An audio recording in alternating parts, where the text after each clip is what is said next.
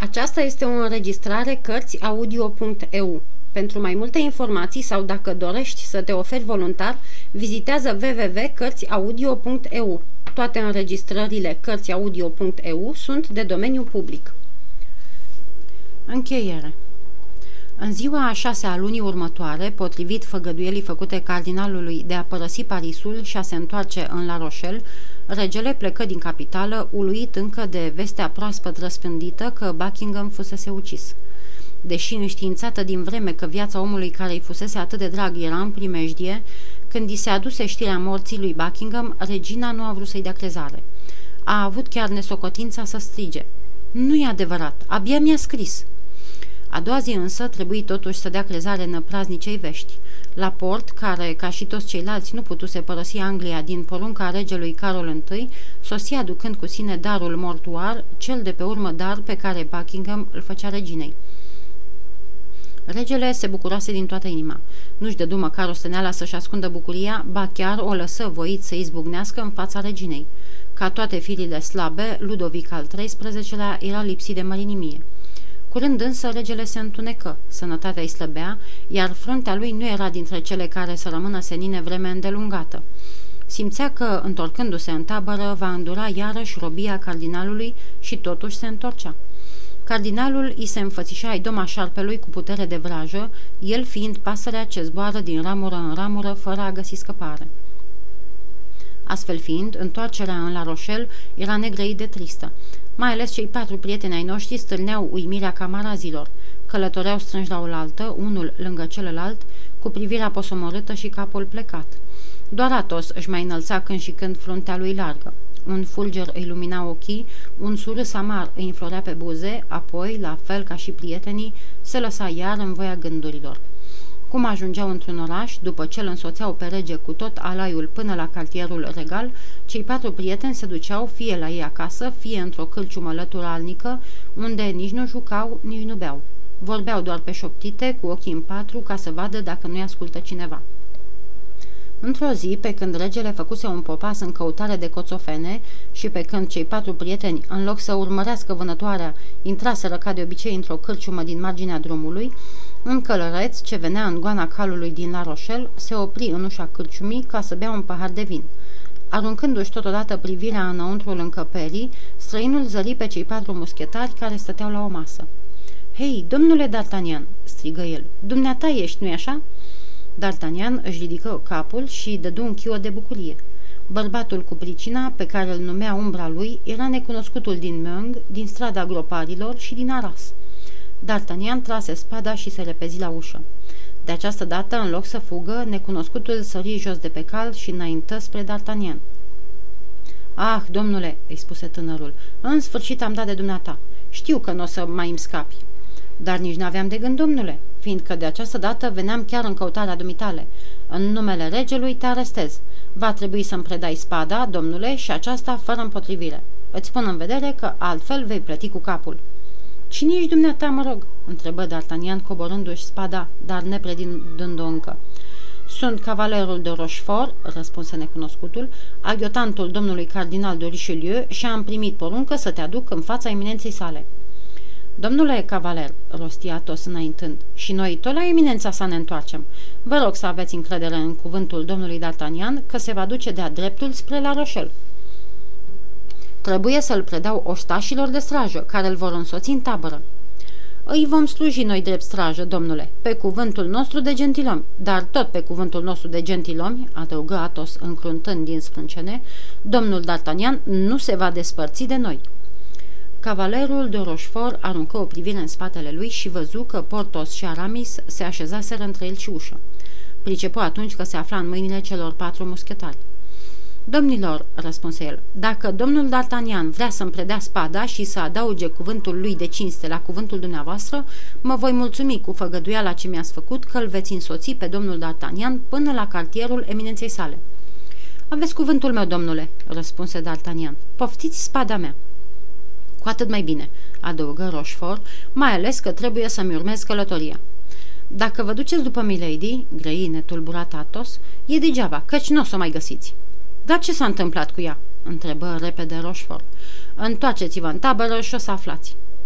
Rochefort rămase o clipă gânditor, apoi, cum nu se aflau decât cale de o zi de Sturger, unde cardinalul trebuia să iasă în întâmpinarea regelui, hotărâ să urmeze sfatul lui Athos și să se întoarcă odată cu ei. De-al această întoarcere îi folosea la ceva. Putea să-și supravegheze chiar el prizonierul. O porniră iarăși la drum. A doua zi, la trei după amiază, ajunseră la Surger. Cardinalul îl aștepta acolo pe Ludovic al XIII-lea. Marele dregător și regele se salutară cu tot felul de alintături, felicitându-se de fericita întâmplare ce scăpa Franța de dușmanul înverșunat care stârnea Europa împotriva ei. După aceea, cardinalul, căruia Rochefort îi adusese la cunoștință arestarea lui D'Artagnan și fiind nerăbdător să-l vadă, se despărți de rege, poftindu-l să vină a doua zi să se bucure de lucrările digului de curând sfârșit. Pe seară, când se întorcea la cartierul său de la podul de piatră, cardinalul găsi, stând în picioare în fața casei unde locuia, pe D'Artagnan, fără spadă, și pe cei trei muschetari înarmați. De data aceasta, simțindu-se tare, eminența sa le aruncă tuturor o privire aspră și făcu lui D'Artagnan semn cu ochiul și cu mâna ca să-l urmeze. D'Artagnan se supuse. Te așteptăm aici, D'Artagnan, vorbi Atos cu glas tare, astfel încât Richelieu să-l audă. Eminența sa încruntă din sprâncene, se opri o clipă, apoi își urmă drumul fără să spună niciun cuvânt. D'Artagnan intră după cardinal, iar după D'Artagnan ușa se închise străjuită. Eminența sa trecu în încăperea ce îi slujea drept cameră de lucru și îi făcu semn lui Rochefort să-l cheme pe tânărul muschetar. După ce îndeplini porunca, Rochefort se îndepărtă. D'Artagnan rămase singur cu cardinalul. Era a doua sa întrevedere cu Richelieu și, după mărturisirile de mai târziu, în clipa aceea fusese încredințat că va fi și ultima. Richelieu stătea în picioare, rezemat de cămin. Între el și D'Artagnan era o masă. Domnule, începu cardinalul, ai fost arestat din porunca mea. Mi s-a spus, monseniore. Și știi pentru ce? Nu, monseniore, căci singurul lucru pentru care aș putea fi arestat, eminența voastră nu-l știe încă. Richelieu își piloni privirea asupra tânărului. Adică ce înseamnă asta? Dacă eminența voastră vrea să-mi destăinuiască mai întâi crimele de care sunt învinuit, îi voi spune pe urmă faptele pe care le-am săvârșit. Ești învinuit de crime care au făcut să cadă capete mai de seamă decât al dumitale, domnule, răspunse cardinalul. Care crime, monseniore?" întrebă D'Artagnan cu o liniște care lui mi până și pe cardinal. Ești învinuit de legături înscris cu dușmanii regatului? Ești învinuit de a fi smuls taine ale statului? Ești învinuit de a fi încercat să zădărnicești planurile generalului dumitale? Și cine mă învinuiește de toate astea, monseniore?" urmă D'Artagnan, care bănuia că învinuirile veneau de la Milady. O femeie înfierată de justiția țării noastre? O femeie care s-a măritat cu un bărbat în Franța și cu altul în Anglia? O femeie care și-a otrăvit cel de-al doilea soț și care a încercat să mă otrăvească și pe mine?" Ce tot îndruge acolo, domnule?" îi tăie vorba cardinalul mirat. De care femeie vorbește așa?" De Milady de Winter," răspunse D'Artagnan. Da, de Milady de Winter, ale cărei crime, fără îndoială că eminența voastră nu le cunoștea atunci când i-a făcut cinstea să-i dăruiască încrederea sa. Domnule, vorbi cardinalul, dacă Milady de Winter a săvârșit crimele pe care le amintești, ea va fi pedepsită. A și fost, monseniore. Și cine a pedepsit-o? Noi. E în închisoare? E moartă. Moartă, murmură cardinalul care nu-și putea crede urechilor. Moartă? Am auzit oare bine ce ai spus?" De trei ori a încercat să mă ucidă și am iertat-o, dar a ucis femeia pe care o iubeam.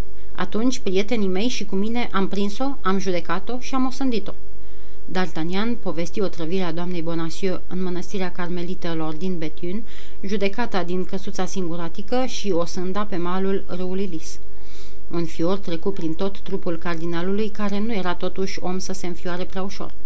Apoi, deodată, ca sub înrăurirea unui gând tainic, chipul, până atunci întunecat al cardinalului, se lumină încet încet ai doma cerului care, pe nesimțite, își recapătă seninul. Așadar, rosti cardinalul cu un glas a cărui blândețe nu se potrivea cu asprimea cuvintelor, v-ați făcut singuri judecători, fără să vă gândiți că cei care nu sunt împuterniciți să pedepsească și care pedepsesc sunt doar niște ucigași. Monseniore, vă jur că n-am avut de gând nicio clipă să-mi apăr capul în fața domniei voastre. Voi suferi pedeapsa pe care eminența voastră va binevoi să mi-o dea. Nu țin atât de mult la viață ca să mă tem de moarte. Da, știu, domnule, ești un om inimos, rosti cardinalul cu o voce aproape prietenoasă. Pot să spun de pe acum că vei fi judecat și chiar osândit. Un altul ar putea răspunde eminenței voastre că are iertarea în buzunar. Eu însă mă voi mulțumi să vă spun. Porunciți, monseniore, și sunt gata. Iertarea dumitale? întrebă Richelieu mirat. Da, monseniore. Și de cine este semnată? De rege? Cardinalul rosti aceste cuvinte cu un ciudat glas disprețuitor. Nu, de eminența voastră. De mine? Ești nebun, domnule? Excelența voastră își va recunoaște fără îndoială scrisul și D'Artagnan în mână cardinalului prețioasa hârtie pe care Atos i-o smulsese fostei sale soții și pe care i-o dăduse lui D'Artagnan cu gând să-l ocrotească. Eminența sa luă hârtia și citi încet, apăsând pe fiecare silabă. Din porunca mea, purtătorul acestei hârtii a făcut tot ceea ce a făcut. Tabăra din La Rochelle, 5 august 1628. Richelieu.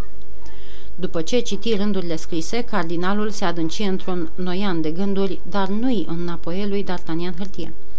Stă să chipzuiască la felul de o sândă cu care să mă trimită pe cealaltă lume, își zise în sinea lui D'Artagnan. Pe legea mea, o să vadă el cum știe să moară un gentilom. La gândul că va muri voinicește, tânărul muschetar se simțea în toane minunate. Richelieu rămăsese pe gânduri, sucind și răsucind mereu hârtia în mâini. Ridică în sfârșit fruntea, își aținti privirea de vultur pe chipul sincer, deschis și isteț din fața lui și citi pe obrazul brăzdat de lacrimi tot amarul îndurat în ultima lună și cugetă pentru a treia sau a patra oară la viitorul ce l-aștepta pe acel copil de 21 de ani și la foloasele ce l-ar fi putut trage un bun stăpân din vlaga, din cutezanța și din deșteptăciunea lui. Pe de altă parte, nu odată fusese înspăimântat de fără de legile, de puterea și de geniul drăcesc al acelei femei. Simțea un fel de tainică ușurare că scăpase pentru totdeauna de o părtașă deosebit de primejdioasă. Rupse încetișor hârtia pe care D'Artagnan i-o dăduse înapoi cu atâta mărinimie. Sunt pierdut, își zise în sinea lui D'Artagnan și se înclina adânc în fața cardinalului ca unul care spune, Doamne, facă-se voia ta. Cardinalul se apropie de masă și, fără să se așeze, scrise câteva rânduri pe un pergament din care două treimi erau împlinite dinainte. Apoi își puse sigiliul. Eu sunt da mea, își mai zise D'Artagnan. Mă scutește de plictiseala Bastiliei și de încetinelile unei judecăți. Destul de frumos din partea lui. Poftim, domnule, spuse cardinalul tânărului. Ți-am luat un act pe care nu era scris niciun nume și îți dau altul în schimb. Numele lipsește de pe această foaie de numire și îl vei pune chiar dumneata. D'Artagnan luă șovăitor hârtia și și aruncă privirea pe deasupra slovelor.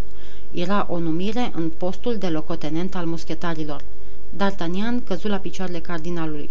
Monseniore, îmi voi da viața pentru dumneavoastră. Faceți de azi înainte ce vreți cu ea. Dar bunăvoința cu care mă cinstiți nu mi se cuvine mie. Am trei prieteni mult mai de seamă și mai vrednici decât mine.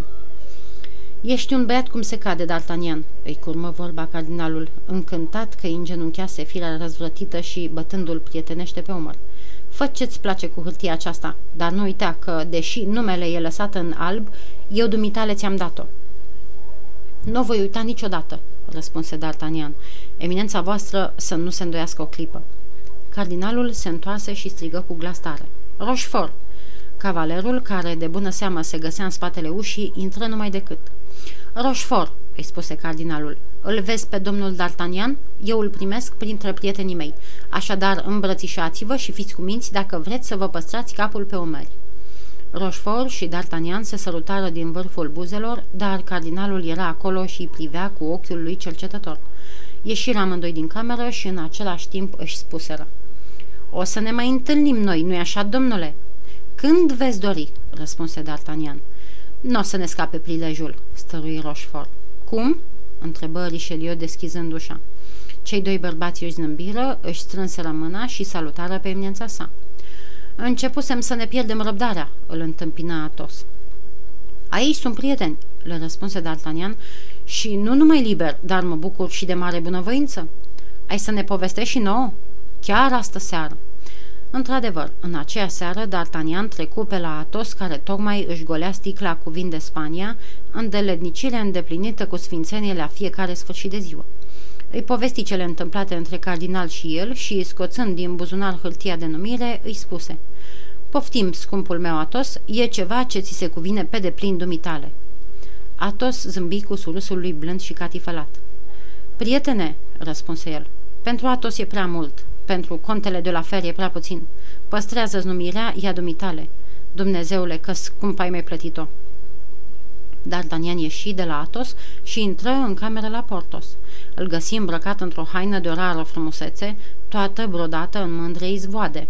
Se privea într-o oglindă. Ah, făcu Portos, dumneata erai dragă prietene, cum găsești că-mi stau straiele acestea?" De minune, răspunse D'Artagnan, dar eu vin să-ți propun o altă haină, care o să te prindă și mai bine. Care? întrebă Portos. Aceea de locotenent de muschetari. D'Artagnan povesti lui Portos întrevederea sa cu cardinalul și, scoțând foaia din buzunar, îi spuse Iată, dragul meu, scrieți numele aici și vezi să-mi fii o bună căpetenie." Spre marea mirare a lui D'Artagnan, după ce și aruncă privirea pe numire, Portos i-o dădu înapoi. Da," spuse el, într-adevăr, m-ar măguli mult, dar nu m-aș putea bucura prea îndelung de această bunăvoință. În vreme ce noi eram la Betiun, soțul ducesei mele a murit. Așa că, dragul meu, sipetul cu aur al răposatului, întinzându-mi brațele, mă însor cu văduva. Uite, îmi încercam tocmai hainele de nuntă. Păstrează-ți locotenența, dragul meu, păstrează-o.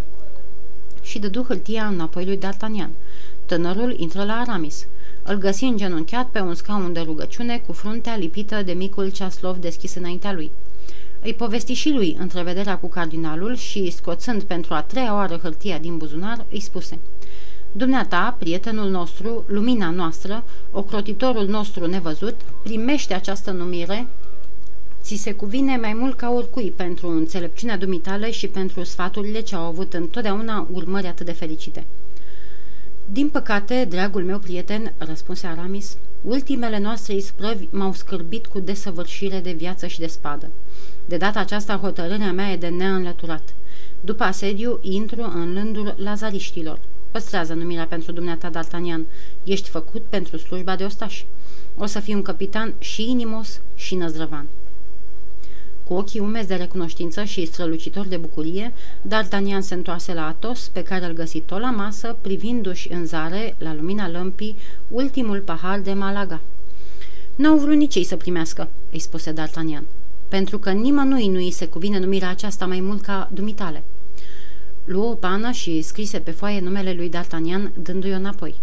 Atunci nu o să mai am de azi înainte prieteni, șopti tânărul. Vai mie, nimic altceva decât amintiri amarnice. Și lăs, își lăsă capul în mâini, în vreme ce două lacrimi îi alunecau de-a lungul obrajilor. Ești încă tânăr, D'Artagnan, îi răspunse Atos. Toate amarnicele dumitale amintiri au destulă vreme să se schimbe în duioase și dulci amintiri.